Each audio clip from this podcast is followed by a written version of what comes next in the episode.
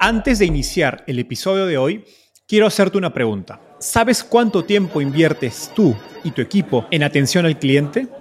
En el mundo de las startups, donde cada segundo cuenta y cada cliente es importante, Zendesk se convierte en tu aliado perfecto. Es como tener un equipo de superhéroes de atención al cliente a tu disposición. Zendesk es una plataforma omnicanal que integrará todos tus canales de comunicación como WhatsApp, email y redes sociales en un solo lugar. Gestiona tickets, ofrece una gran experiencia, aumenta tus ventas, pero sobre todo Construye relaciones cercanas con tus clientes gracias a Zendesk. Como beneficio exclusivo por ser parte de la comunidad startupeable, podrás probar el CRM de Zendesk completamente gratis por 6 meses. Y si decides continuar, tendrás 15% de descuento en tu primer año de contrato. Lo mejor de todo es que Zendesk escala de acuerdo a tus necesidades. Desde la oficina prestada donde empezaste hasta la compañía global que quieres construir. Compañías globales como Slack, Shopify y Airbnb confían en Zendesk para su atención al cliente. Ahorra tiempo, dinero y mantén felices a tus clientes.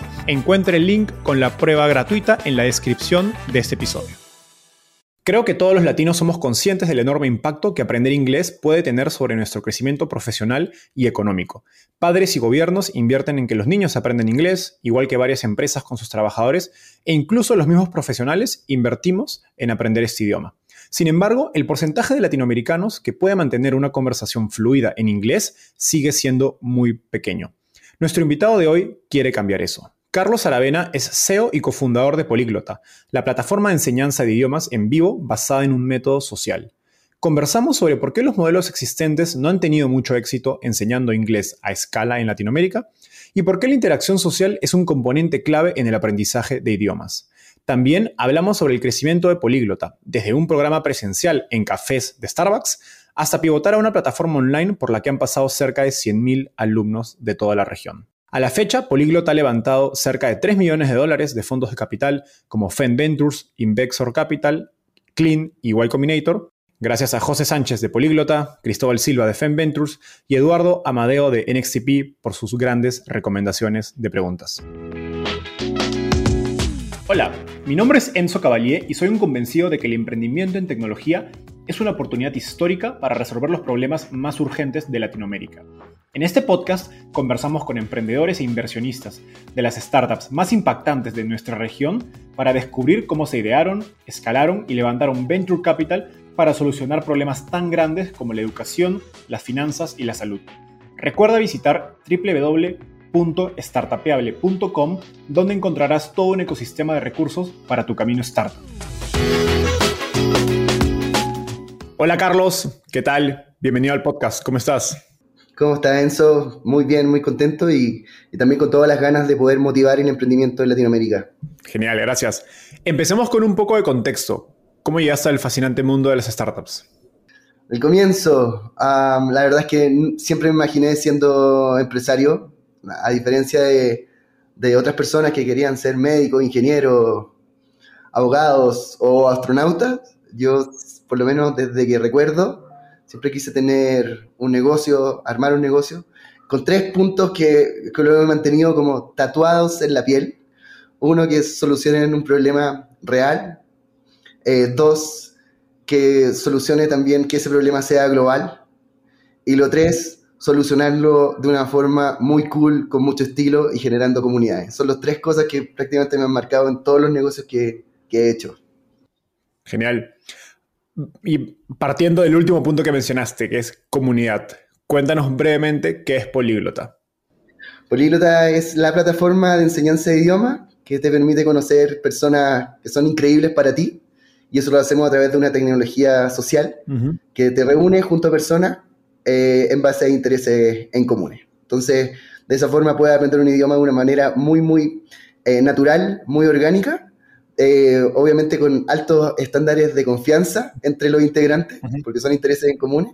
Y la otra idea es que va a la esencia del idioma, que es poder comunicarse, que es pasarlo bien, que es conocer personas, entender cultura, generar empatía. Así que creo que es como hoy día una de las formas más simples, pero también revolucionarias de aprender un idioma. Súper. ¿Podrías darnos algunos números para entender su, magnitud actual? Sí, perfectamente. Políglota viene de un, gran pivoteo que lo tuvimos justamente en tiempos de pandemia, entre el 2016 y el 2020, nosotros hacíamos clases en cafeterías, en diferentes Starbucks de Chile, de Lima, de Ciudad de México, reuniendo personas, pequeños grupos de cuatro o cinco personas junto a un coach. Entonces era una empresa que le iba bastante bien, pero que tampoco, pero no tenía ese factor de, escalabilidad o de exponencialidad que, es el alma de la startup, que es lo que siempre va a estar buscando. Y con la pandemia, que ahí me imagino que vamos a conversar en un ratito más justamente del pivoteo, que es creo que uno de los grandes aprendizajes que tiene Políglota, cambia este modelo eh, manteniendo el factor social del aprendizaje en línea. Un dolor que, ha costado tanto en, en, el, en, lo online, en la educación online, nosotros lo mantenemos y creo que tenemos una muy buena solución para resolver ese problema. Qué interesante. Ahora, hay muchas empresas que ofrecen enseñanza de inglés y para distintos públicos, colegios bilingües, academias de inglés presenciales. Yo, por ejemplo, estuve en una mientras crecía y era adolescente. Plataformas online, profesores independientes que van a tu casa a enseñarte inglés, etc. Y tú nos has hablado de esta tecnología social o este componente colaborativo de la, del, del modelo de políglota. Explícanos digamos, un poco más el, el panorama competitivo, qué modelos existen y cómo Políglota destaca o es una propuesta única dentro de ellos para aprender inglés. Sí, mira, nosotros lo que hemos visto en la industria y en los tiempos ya de tantos años enseñándose idioma, bueno, primaria y secundaria tiene 920 horas en promedio en toda Latinoamérica. O sea, de enseñanza de un idioma, 920 horas. ¿Es al año o en total? Al año, okay. al año. 920 horas, currículum escolar, currículum escolar, promedio de, de un colegio eh, particular subvencionado o muchas veces municipales. La, la, educación del inglés es prácticamente obligatoria en todos los, en todos los tipos de colegios. 920 horas. Entonces, ¿qué pasa? Que solamente un 2% de la población es capaz de mantener una conversación en otro idioma en Latinoamérica. Una conversación en otro idioma, porque hago énfasis, porque hay muchas personas que dicen, yo tengo nivel intermedio, pero no soy capaz de mantener una conversación, ¿no es cierto? El típico problema de siempre. Bueno, con un nivel intermedio sí deberíamos tener una conversación, sí podrías tener una eh, entrevista laboral, sí podrías hacer una presentación de un tema específico de, de tu profesión o en, o en, el área donde trabajas. Entonces, ¿qué es lo que pasa? Que en la enseñanza del idioma se ha manejado mucho cómo se maneja matemáticas, cómo se maneja lenguaje, cómo se manejan las ciencias. Y en el idioma, que es la forma de poder comunicarse, el, método tiene que ser diferente. No podemos emprender un idioma solo enseñando contenido. O sea, necesita ese factor de interacción. Por eso que en las plataformas o en la competencia está completamente enfocada en contenido, ¿no es cierto? Que es, es básico, es importante, pero las personas que realmente son capaces de hablar en otro idioma es porque han tenido alguna circunstancia que realmente marca su vida o hicieron un viaje a vivir seis meses, ¿no es cierto?, a Nueva Zelanda, mucho a recoger manzana incluso, y terminan ya conversando en inglés, porque hay un instinto de supervivencia en el aprendizaje de idioma, un espíritu de poder comunicarse con otros, y eso hace que las personas vayan aprendiendo. Entonces, ¿de qué forma puede haber un método que genere justamente ese instinto de supervivencia en las personas? Y eso es lo que nosotros estamos solucionando, pero de una forma muy social, muy de, de, compartir, muy de conocer personas, de pasarlo bien, de que esto no es un curso de idiomas, sino que queremos ir más allá de eso. Lo mismo que una, una startup busca la exponencialidad, nosotros en Políglota queremos que las personas también se vuelvan exponenciales. Por eso que una persona cuando entra a un grupo en Políglota conoce cuatro o cinco personas que son de Argentina, de Uruguay, de Perú, de México, y su red ya se empieza a expandir. Para nosotros ese es el core, eso es lo que realmente buscamos, eso es lo que realmente nos mueve, eh, porque entendemos que vamos más allá de la enseñanza del idioma. Realmente sentimos que si logramos hacer una Latinoamérica que es abierta al mundo, cambian las cosas, cambian las condiciones, eh, cambian los niveles también de tolerancia de las personas, de empatía, y hacemos una mejor Latinoamérica, que yo creo que lo que tú estás trabajando, Enzo, lo que nosotros también tenemos muy fuerte y arraigado en, todo el equipo, porque no es una enseñanza de un idioma, sino que es abrirle el mundo a las personas. Totalmente. Me, me, encanta, me encanta esa visión y esa manera de verlo. Y es importante, creo, lo que dices, que, que el inglés no solo es un, un, digamos, una materia que se aprende como contenido, sino que tiene un componente importante de, cultura. Y creo que yendo, digamos, cuando uno piensa en los colegios, digamos, más élite eh, de educación básica en cada, en cada país, pues, eh, digamos, colegios bilingües, que, donde toda la currícula está en inglés, usualmente lo, lo el gran diferencial es que no solo llevas inglés, en inglés, no, sino llevas matemáticas, ciencias, historia y casi todo tu currículo en inglés, entonces el alumno, que obviamente es un porcentaje pequeño de la población, eh, está pues sumergido en un contexto, digamos, que habla inglés, entonces incrementa mucho sus probabilidades de salir pues hablando inglés del, colegio. Ahora, como nos decías, menos del 10% de latinos, mencionaste 2%, que es impresionante, puede mantener una conversación fluida en inglés. Em, y pues para la mayoría de gente, creo que aprender inglés puede tener un impacto sobre tu desarrollo profesional y económico, incluso mayor a, aprender tecnología o aprender programación. Irónicamente, a mi parecer, a los latinos sí somos conscientes de, la importancia de aprender inglés. Creo que los padres están dispuestos a invertir en que sus hijos aprendan, eh, las empresas también quieren invertir en que sus trabajadores aprendan, y los mismos profesionales están dispuestos a pagar un curso, etc.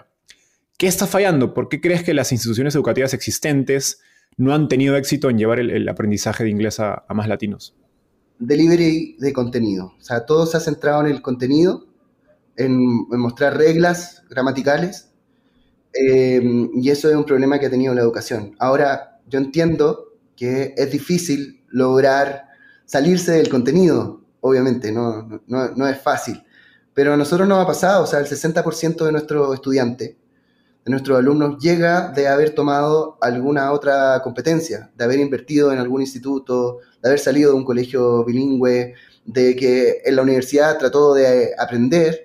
Entonces, creo que hay muchas personas que efectivamente tienen un nivel intermedio en contenido, pero a la hora de poder conversar, de entablar una conversación, ese nivel intermedio se vuelve básico. empiezan los miedos, empiezan eh, el miedo, sobre todo el miedo a equivocarse, Enzo.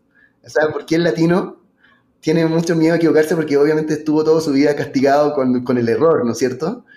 Eh, y en los idiomas sí o sí te tienes que equivocar. sí o sí. Es parte fundamental, pero, pero no pasa nada. Eso es lo que quiero también demostrar, que no pasa nada si te equivocas, no pasa nada. Eh, y en, y en lo que hacemos es que está este feedback constante que el profesor le va dando al alumno, le va dando a sus compañeros, entonces se vuelve este como espacio totalmente prodigioso de, enseñanza y las personas realmente se sienten como si estuvieran en un café en Nueva York conversando con cuatro o cinco amigos y ese coach, que también se vuelve un amigo, que dando este feedback de manera instantánea. Y esas instituciones educativas no tienen la capacidad de dar el componente social de, aprender inglés, no son conscientes de ellos, o, qué es lo que no les ha permitido, escalar en, ese sentido, porque estoy seguro que hay academias pues mucho más, digamos, caras, que sí te ofrecen eso de repente, pero a una escala que no es accesible y a un costo que no es accesible para la gran mayoría de latinos.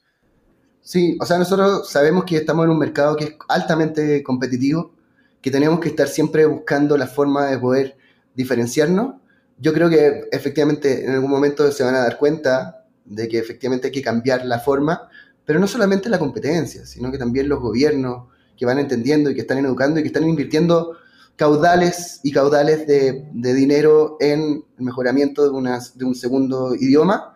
Em, y hay que hacerlo, yo creo, de una manera eficiente. O sea, no podemos estar em, gastando recursos, sobre todo en una América que lo necesita completamente, y que nosotros obviamente queremos ser los primeros. Sabemos que va a venir la competencia, pero queremos ser los primeros, queremos estar innovando completamente en nuestro sector. Estamos también con otros planes para seguir probando otros tipos de metodología que, que, ayuden efectivamente y que sean más escalables. Lo que nosotros hicimos en este pivoteo de dos años es que nos convertimos realmente en una empresa tecnológica eh, con una alta tasa de escalabilidad y de exponencialidad y que sabemos muy bien que tenemos que ser referentes en Latinoamérica con este método, pero no solamente porque lo tenemos que hacer, sino que con este propósito gigante de hacer una Latinoamérica mucho más conectada. Genial. Ahora, este no es un podcast de idiomas, pero dado que has visto de cerca el proceso de aprendizaje de inglés de decenas de miles de latinoamericanos, ¿qué errores en común ves al momento de aprender inglés y qué sugerencias tendrías para personas que estén en este proceso? Más allá de, de políglota, claro. sí, yo creo que las personas, hay, hay muchas trabas pero trabas como psicológica de las personas de haber estudiado e invertido mucho tiempo y de no sentirse capaces. Yo creo que ese 2% eh, de personas que son capaces de mantener una conversación, creo que hay un porcentaje también bastante más grande de personas que ya tienen eh, como el contenido ya lo tienen, ya lo saben, saben la regla, pero creo que hay que destrabar esos procesos de equivocación, de sentirse que las personas realmente, si hablas mal inglés, no pasa nada, no pasa nada. Como lanzarse a la piscina al final. Creo que eso es como una de las cosas que son fundamentales eh, y, que en el emprendimiento obviamente lo sabemos mucho. O sea, ¿cuántas veces nos hemos equivocado los emprendedores? Pero sabemos que es la única forma también de avanzar, de ir haciendo pruebas. Y efectivamente las metodologías del emprendimiento han hecho que tú puedas cometer errores, pero de una forma mucho más controlada. Eh, y creo que en los idiomas pasa exactamente lo mismo. Qué, gracioso que lo digas. Siempre recuerdo que mi mamá fue un colegio bilingüe, bilingüe, mi papá fue un colegio público en Perú. Sin embargo, mi papá habla más que mi mamá. Y creo que la gran diferencia era el miedo. Mi papá dice, yo no tengo vergüenza, yo hablo inglés donde sea. Súper. Así es. Ahora, me gustaría profundizar en, la historia de Políglota, y esto obviamente parte del, hecho del pivot. Todo el mundo eh, habla de ser ingenioso y eficiente con el dinero al emprender, pero previo al COVID, digamos, ya antes del pivot, ustedes creo que lo llevan a un extremo, aprovechando los locales de, Starbucks, de estos cafés, para ofrecer sus clases en lugar de invertir en locales propios. Cuéntanos cómo, surge esta idea y, y, qué beneficios y retos trajo a esa primera versión de Políglota. Sí, Políglota es una empresa que se caracteriza mucho por pivotear y por tener un alto estándar de resiliencia. Entonces, porque pivotear, créeme que es algo que es bastante duro, eh, de mucho esfuerzo, de mucha transformación, no es algo tan simple. Pero sí, nosotros creemos que tenemos ahí un arma muy fuerte en resiliencia y poder transformar la organización. Y nosotros veníamos efectivamente de un modelo anteriormente a las cafeterías, donde juntábamos personas, pero a armar eventos sociales ya, de em, intercambio de idiomas. No tenía que ver con la enseñanza, sino que tenía que ver con el intercambio de idiomas en eh, bares. Y creamos una red social, de, créeme que mucha gente, 100.000 personas, 300 ciudades, 35 países, de personas que se reunían a, a hacer intercambio de idiomas en bares. Entonces eso, eso ya lo teníamos como en nuestro ADN. Obviamente eso fue un, un, pivoteo, no tenía un modelo de negocio, sino que se transformaba como una red social presencial. Fue como nuestros primeros experimentos. Eh, y después del 2016, para poder, desde ese pivoteo, nace eh, que nosotros podamos juntar personas, mantener lo social del aprender un idioma, hacer intercambio de idioma, pero manteniéndolo ya no en un bar, sino que en un café, un lugar donde se pueda conversar, donde se pueda estar en calma. Dijimos, bueno, nosotros no necesitamos, ahí fue justo cuando empezamos a pensar, bueno, si Uber no, es dueño de ningún taxi, ¿no es cierto? Nosotros no vamos a tener ninguna sala de clases, ningún edificio. Pues justo en, en esos si Airbnb no tiene ningún hotel, entonces nosotros no vamos a tener ningún edificio, ninguna sala de clases. Dijimos, ¿qué ocupamos? Ocupamos las cafeterías. Y ahí empezamos en una primera fase como nosotros siempre le decimos como hackear la, cafetería, hackeábamos los Starbucks. Entonces llegaba el profesor unos 20 minutos antes, reservaba la mesa, peleaba las sillas, un poco no me las tomen, para que llegaran cuatro o cinco alumnos. Y eso empezamos a, obviamente, estandarizarlo eh, y empezamos a abrir oficinas eh, en, bueno, en Santiago, en Lima y en Ciudad de México. Era un modelo que era muy cool, muy cool, pero poco escalable. Porque al final nosotros teníamos que apuntar a un tipo de cliente que no viviera más de 30 minutos del Starbucks, de la cafetería, a un tipo de profesor que no viviera a más de 30 minutos del Starbucks, ¿no es cierto? Para, porque se tenía que juntar dos veces por semana, ¿no es cierto? Durante todo un mes o un año, ¿no es cierto? Que duraban los planes. Entonces, pero sí, era un modelo que nos sirvió mucho para poder entender al cliente, para mantener la sociabilidad y también para poder seguir creciendo. Entonces fue un modelo en que las personas eh, teníamos que aprender mucho a apuntar a ese cliente, que hoy día lo agradezco, lo agradezco porque tuvimos que aprender justamente eso, la, georreferenciación para poder captar un cliente. Hoy día creo que es de nuestras mayores experiencias, tanto en el marketing digital, para poder atraer clientes, porque ya lo hicimos de una manera muy segmentada geográficamente. Genial, que en verdad es una, una gran historia. Ahora, Antes de la pandemia y con este modelo presencial que nos comentas, tengo entendido que alcanza una escala importante, cercana a los 2 millones de dólares anuales en ventas, levantando muy poco capital. ¿En algún momento intentaron levantar más, más capital o quizás el modelo presencial, como nos decías que no era tan escalable, no fue muy atractivo para inversionistas y se, vieron, y se vieron forzados de algún modo a ser muy eficientes en el, en el capital que tenían? Sí, mira, nosotros como veníamos antes de este modelo que era gratuito, entre el del 2016 y el 2020, la verdad es que no quisimos levantar capital. Eh, quisimos vender, porque tuvimos tanto tiempo con este modelo gratuito, esto de una manera muy personal también. Eh, estuvimos tanto tiempo con este modelo gratuito que no tenía, que no tenía prácticamente, no vendía nada, y que habíamos levantado inversión con este modelo que estuvimos con este pivote de 2016 y el 2020, como que aprendimos a comercializar, a, paquetizar, a paquetizar un servicio. Y, y, nos iba muy bien, porque nosotros somos un upfront payment, o sea, el, el cliente paga toda su suscripción de una sola vez. Entonces nos generaba bastante retorno. Em, y como estuvimos en esa fase, nos dimos cuenta también que este modelo no era tan escalable. Entonces, si queríamos levantar inversión, iba a ser solo cuando tuviéramos algún factor exponencial dentro de nuestra, organización. Porque al final el otro modelo tuvo que irse José, mi socio, acá a México, abrir oficina, quedarse acá. Nico en Perú, en Lima. Entonces un modelo que, prácticamente no era para nada escalable. Eh, entonces no, tampoco quisimos levantar inversión, justamente por, por eso, hasta que tuviéramos este factor diferenciador que llegó con la pandemia para tener una idea clara de lo que significa este cambio o este pivoteo, es que entre el 2016 y el 2020 tuvimos 4.000 alumnos, el histórico. Y desde mayo hasta ahora ya tenemos más de 30.000 alumnos. Solamente de, mayo de 2020 hasta ahora ya tenemos más de 30.000 alumnos. Entonces los factores de crecimiento son completamente diferenciadores, hay una mayor escalabilidad y algo que a mí me gusta mucho decirlo, que es cuando empieza, empezamos a oler exponencialidad, a sentir como que tenemos que armar una máquina que nos permita eh, que trabaje totalmente engranada para poder generar este crecimiento y que genere este punto máximo de conocimiento cuando la startup ya logra la curva exponencial. Buenísimo, está muy, muy, muy útil ese contexto. Con la llegada de la pandemia, su modelo presencial pasa a ser inviable, Em, me imagino que sus ventas se fueron a cero de la noche a la mañana o muy cercanas a cero. Y en dos semanas pues miran online y como nos dices en 2020 o 21 venden más, casi más que en los últimos cuatro o cinco años combinados. ¿Cómo le dan vuelta a la compañía en tan poco tiempo? ¿Qué cambios tuvieron que hacer en el equipo y el producto para adaptarse a este nuevo modelo online?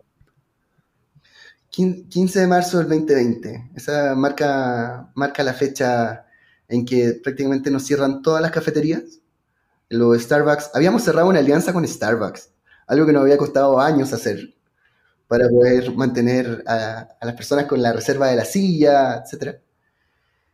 Y creo que fueron las dos semanas más intensas, terribles, eh, que hemos tenido como, tanto como, como fundadores y, y, también como equipo. O sea, creo que ese pivoteo fue, fue algo que tuvimos, que era mucho más fácil quebrar en eso era mucho más fácil que ver. Pero sí creo que tener efectos de comunidad dentro de la organización y que permee hasta el cliente es clave. Entonces lo primero que hicimos fue decirle al cliente, nos cerraron todas las cafeterías, por favor, espérennos.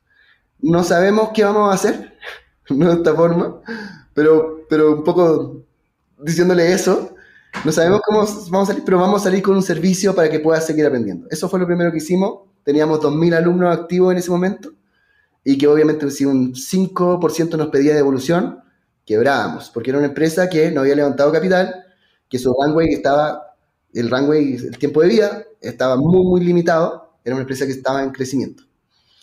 Y por otro lado, con todo el equipo, efectivamente un equipo de tecnología, siempre habíamos pensado cómo lográbamos pasarnos al, formato online. Y esto da puntapié a dar foco a eso con dos semanas súper, súper estratégicas de poder pasar toda esa experiencia presencial a una experiencia online. y cambió toda la compañía. Toda la compañía. Paquetizamos diferente, bajamos precios, pasamos a otra tecnología. Antes Políglota era solamente una empresa, una página web para hacer check-in de que asististe a clases y ver quién era tu profesor. Ahora pasamos a tener toda la experiencia dentro de nuestra web. Obviamente nos salimos con un producto completamente perfecto. El primer mes fueron dos semanas intensas. Me acuerdo estar enseñándole a, los equipos de venta cómo estar vendiendo, al equipo de marketing con qué prospección nueva íbamos a salir. Bueno, esperábamos ventas muy, muy bajas, la verdad, para salir con este nuestro, nuestro nuevo servicio. Nosotros estábamos vendiendo cercano a los 150 mil dólares mensuales con el otro servicio. Y salimos en abril con un servicio nuevo y ya no fueron 150 mil dólares, obviamente, pero sí salimos con 100 mil dólares, pero de un servicio completamente nuevo, en ventas.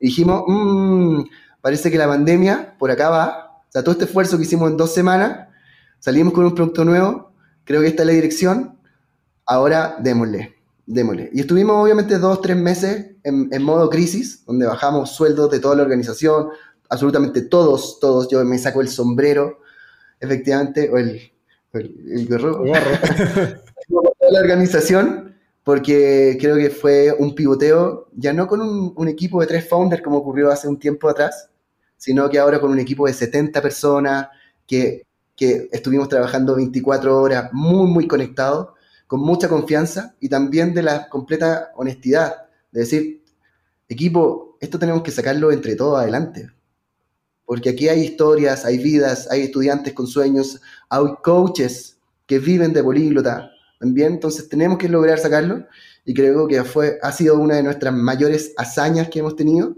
Y obviamente ahora en este rico momento de buscar la exponencialidad, que es justamente lo que, lo que estamos haciendo. Genial, no, qué, qué, gran, qué, gran, historia y qué increíble cómo en una startup, pues dos semanas pueden definir o cambiar para tanto el futuro una, de una compañía. Ahora, lo más único creo que del modelo presencial de Poliglota eran esas conexiones sociales que nos has descrito. Em, y como te he escuchado decir, más de compañeros de clase, ustedes buscan que los alumnos se hagan amigos. Al pasar online, ¿Cómo ha evolucionado su producto para preservar esta, esta colaboración y comunidad que caracterizaba tanto al modelo presencial de Políglota? Sí. Imagínate, al, principio el producto era un MVP, o sea, en abril me atrevería a decir que es un producto mínimo viable, lleno de errores, lleno de caídas, pero también de, mucha honestidad de decirle al cliente, oye, este es un producto nuevo, vamos, vamos, estamos de cabeza mejorándolo. Y creo que después del paso de, de Y Combinator, que efectivamente nosotros eh, entramos en Y Combinator en el batch de, del invierno del 2021, a los primer, primer cuarter del 2021, nos hizo un cambio de switch también, de buscar efectivamente llevar la sociabilización a, a su máximo esplendor. Y ahí fue efectivamente cuando ya empezamos a trabajar en, en, en tecnologías que nos permitieran que a la hora de poder ofrecerte un curso, como, cliente, como estudiante de políglota, existiera este, este match social de las personas, justamente para poder lograr una mayor confianza, de, alguna otra forma que las personas se sintieran muy libres de poder equivocarse, lo que te estaba diciendo efectivamente. Y, y eso creo que ha sido una, una mejora sustancial en el producto, porque el NPS, el Net Promoter Score, hoy día es completamente alto, o sea, un 40% de nuestros estudiantes llegan referidos por otro estudiante. Entonces ese efecto comunidad, ese efecto red, hoy día es muy, muy importante y tiene que ver con una mejora constante del producto. Genial. Cuéntanos un poco más, ¿qué pasa en el producto? Em, ¿Cómo lo miden para asegurarte de que, oye, la gente se sienta cómoda, quiera hablar, no tenga, siento, no tenga eh, sensación de miedo, que es esto que nos has hablado tanto que es clave para hacer mucho más efectivo el aprendizaje de inglés? Siempre, siempre hay icebreaker, justamente para poder generar estos, estos minutos de confianza donde la gente se suelta. Y por cada sesión siempre hay tres skills o, tres eh, características que vamos a estar trabajando en el aprendizaje de los idiomas. Entonces, cada vez que termina tu clase, los profesores van evaluando clase a clase qué cosas te sienten que tienes que mejorar, em, qué cosas están muy bien. Entonces, tú vas teniendo todo ese feedback también eh, en la plataforma y vas viendo tu seguimiento y tu progreso clase a clase.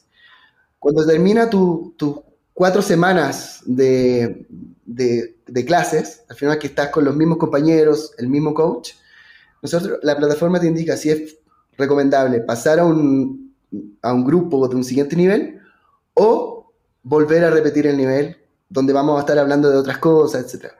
Pero la idea de esto es que efectivamente tú, aquí no hay pruebas, no hay exámenes, sino que hay un, aprendizaje continuo eh, y las personas se sienten como muy felices o relajadas para poder aprender el idioma. Genial. No, me, hace, me hace mucho sentido.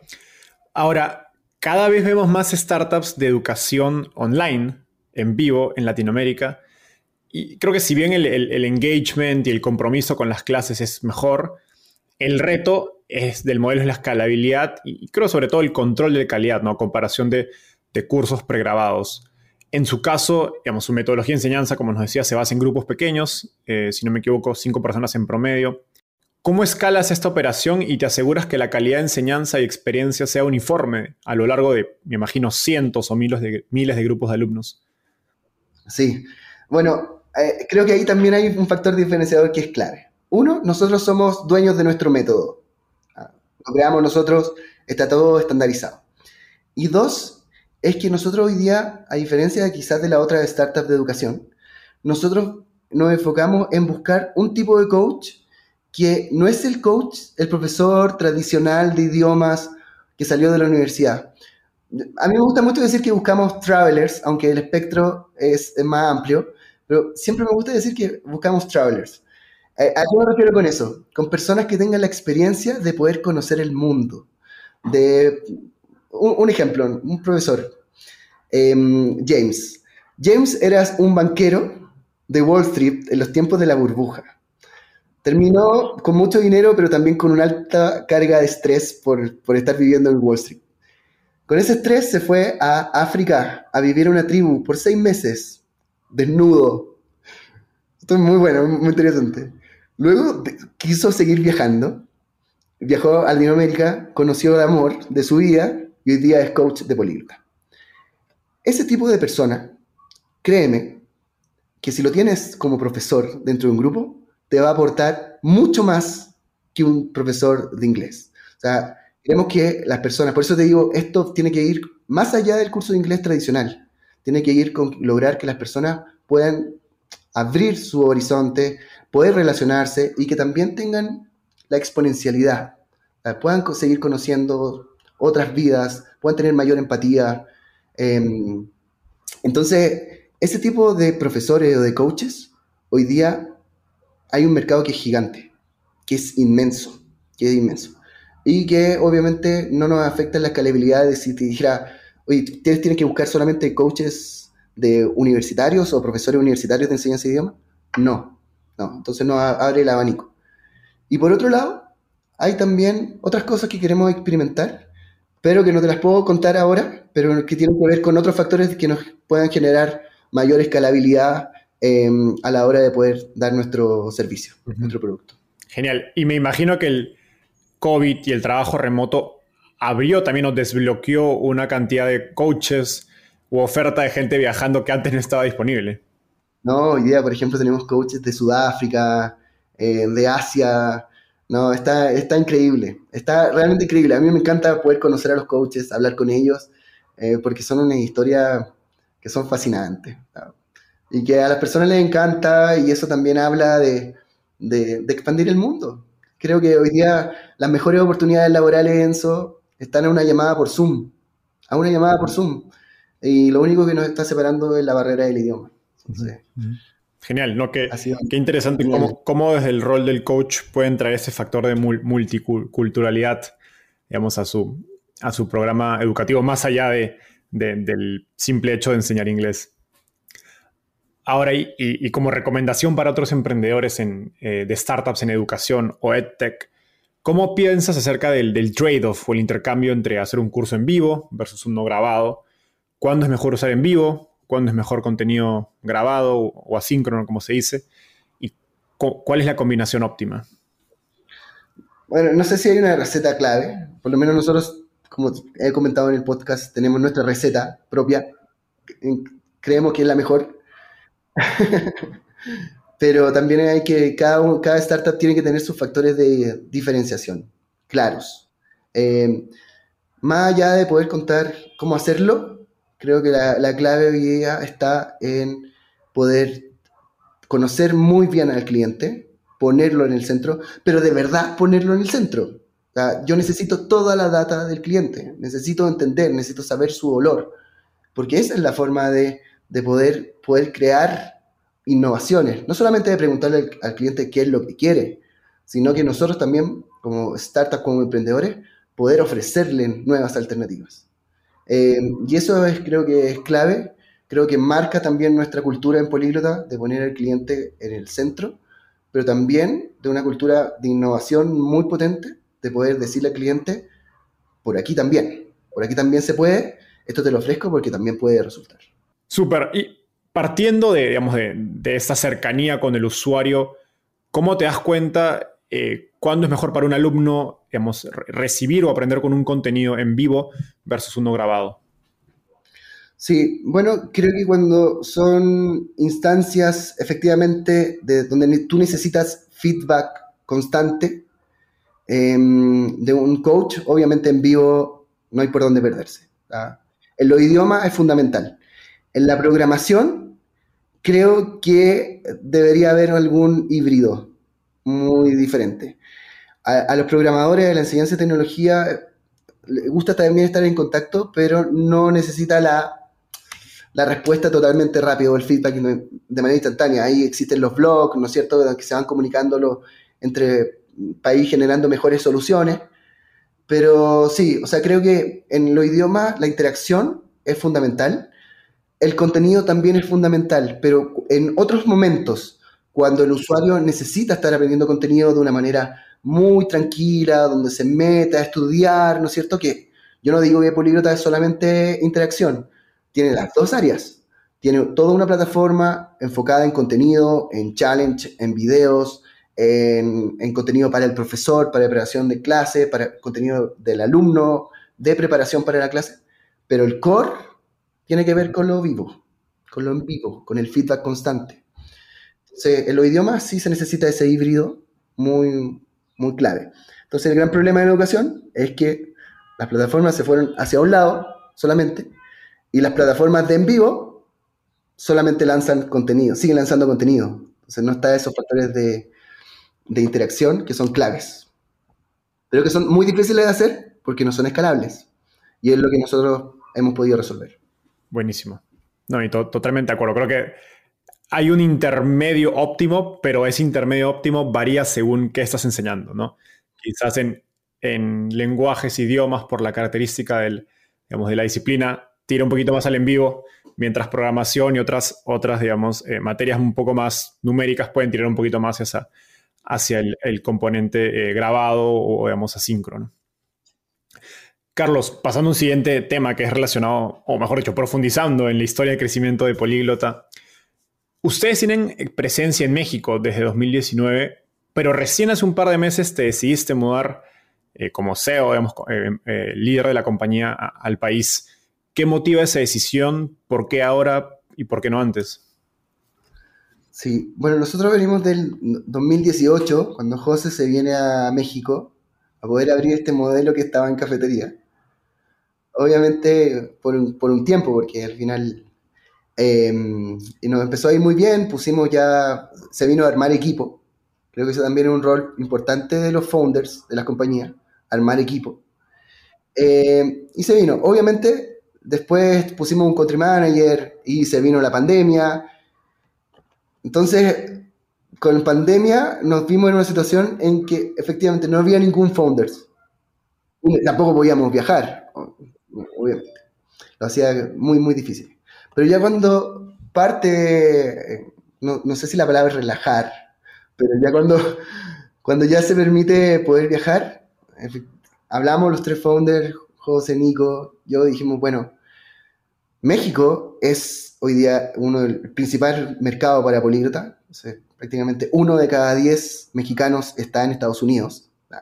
Desde esa magnitud, eh, creemos que ahí está la oportunidad estamos en una búsqueda muy fuerte en, lograr la exponencialidad. y nosotros creemos que este mercado lo puede dar.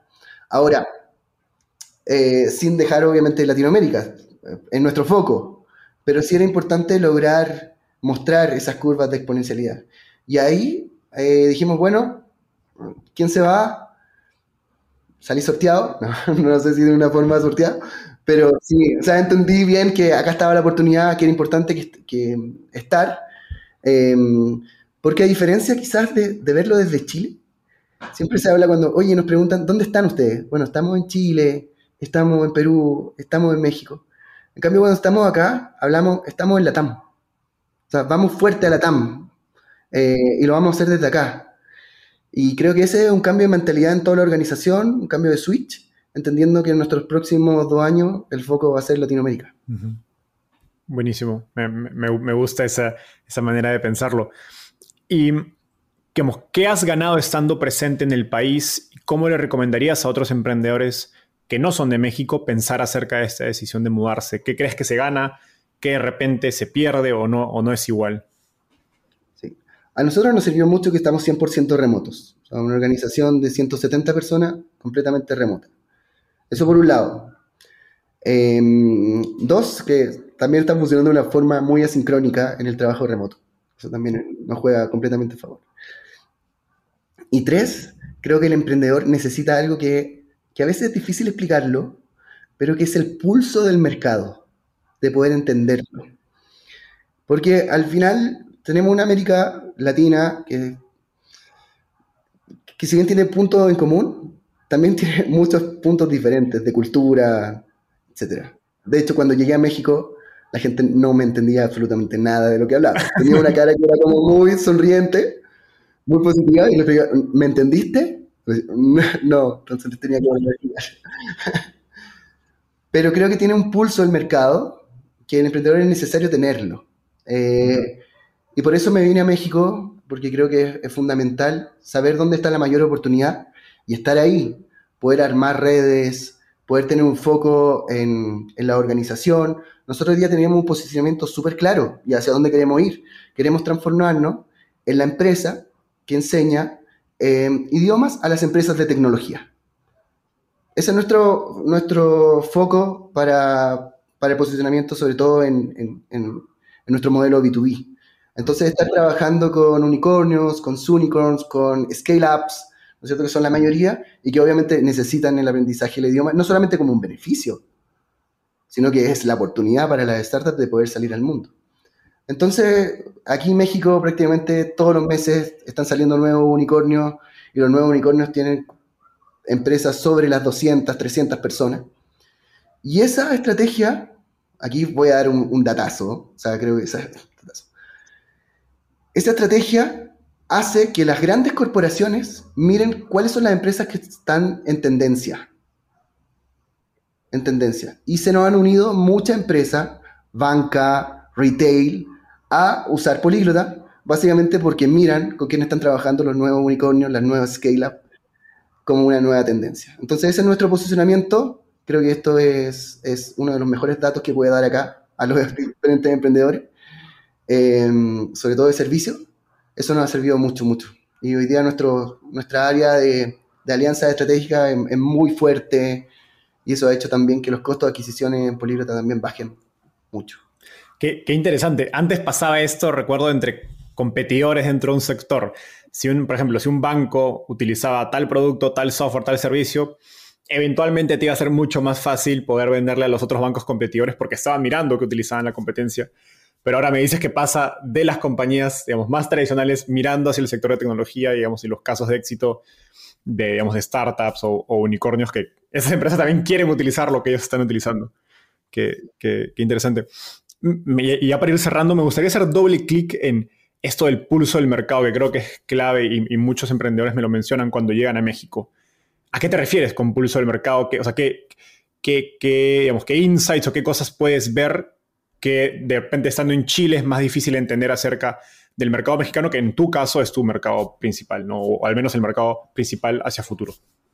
Mercado foco estratégico. Eso para nosotros es... A ver, e, es un poco difícil de explicar, pero y no lo voy a explicar completamente porque quizás ni siquiera tengo la respuesta. Pero hay varias cosas, o sea, desde lo cultural, eh, desde la capacidad de pago de las personas, es muy diferente. Por ejemplo, en Chile, eh, sabemos muy bien que las personas hoy día tienen la posibilidad de, hay una, hay una alta tasa de personas que tienen capacidad crediticia. Entonces, pueden ocuparlo perfectamente y pagar en cuotas, y ahí hemos hecho alianzas con bancos, etc. Pero en México también hay una alta tasa de capacidad crediticia, pero el problema es que las personas la tienen en su mayoría totalmente copada, está todo gastado Entonces las personas se basan en hacer un bicicleteo constante, ¿no es cierto? Les llega su sueldo, que es cada 15 días, a diferencia de, por ejemplo, un Chile, que es un sueldo mensual, entonces, igual que Perú, y gran parte de Latinoamérica.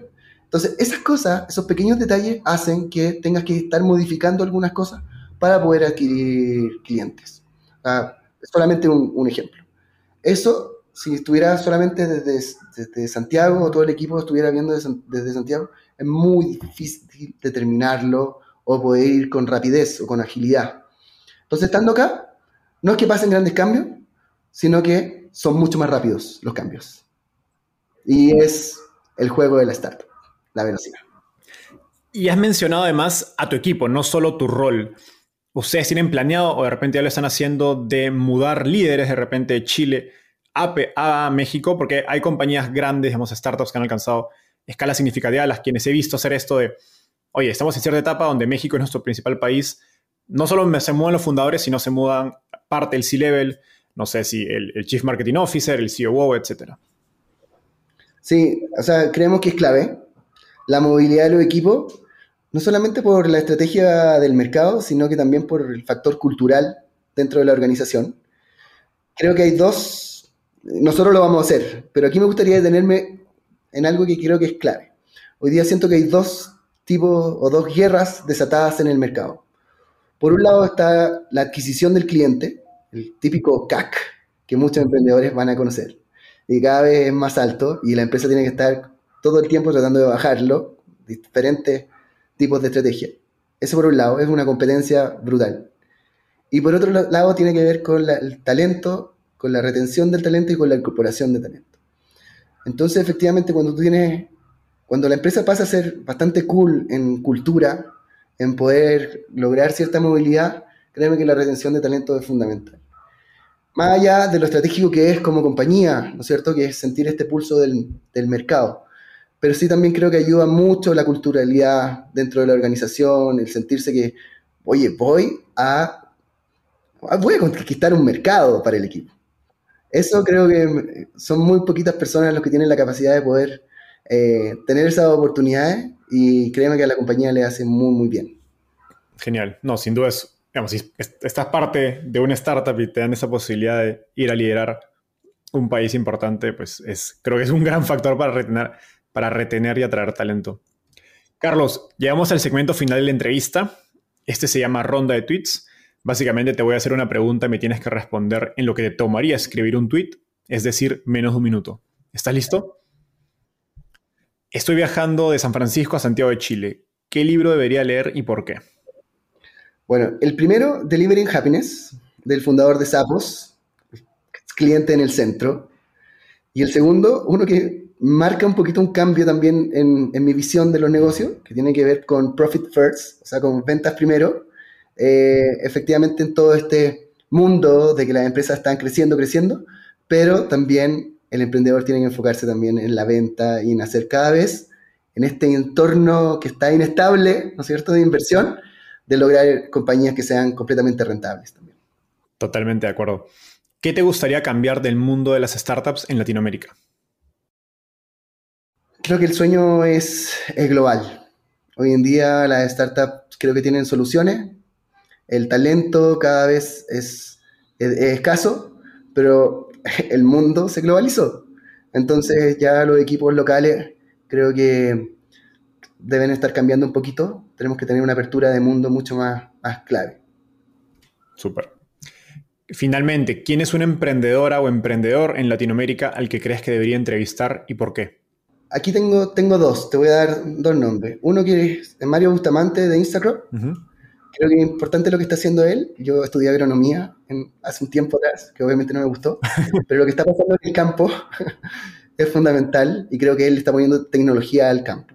Eh, y eso nos va a ayudar muy bien en este, esta crisis alimenticia que hay en el mundo. Y por otro lado, eh, a Pedro de Fintual, que creo también tiene una visión muy clara de cómo se hacen las cosas. Me encanta el marketing que están haciendo también muy fuerte. Eh, y, también tienen un gran desafío aquí en México.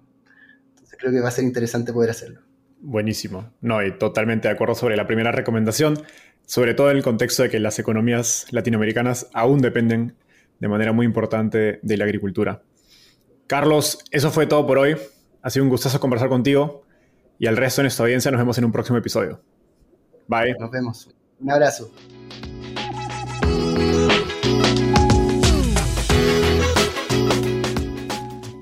Antes de cerrar el episodio, quiero contarte que lanzamos el podcast Startupiable en 2021 y en menos de un año ya somos casi 10.000 personas que lo escuchamos cada mes.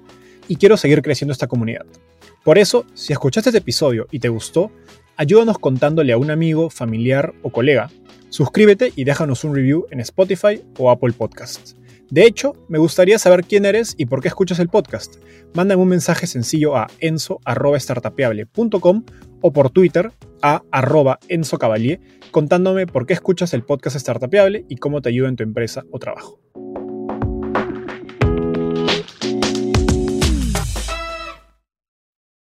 Este es un podcast producido por Explora.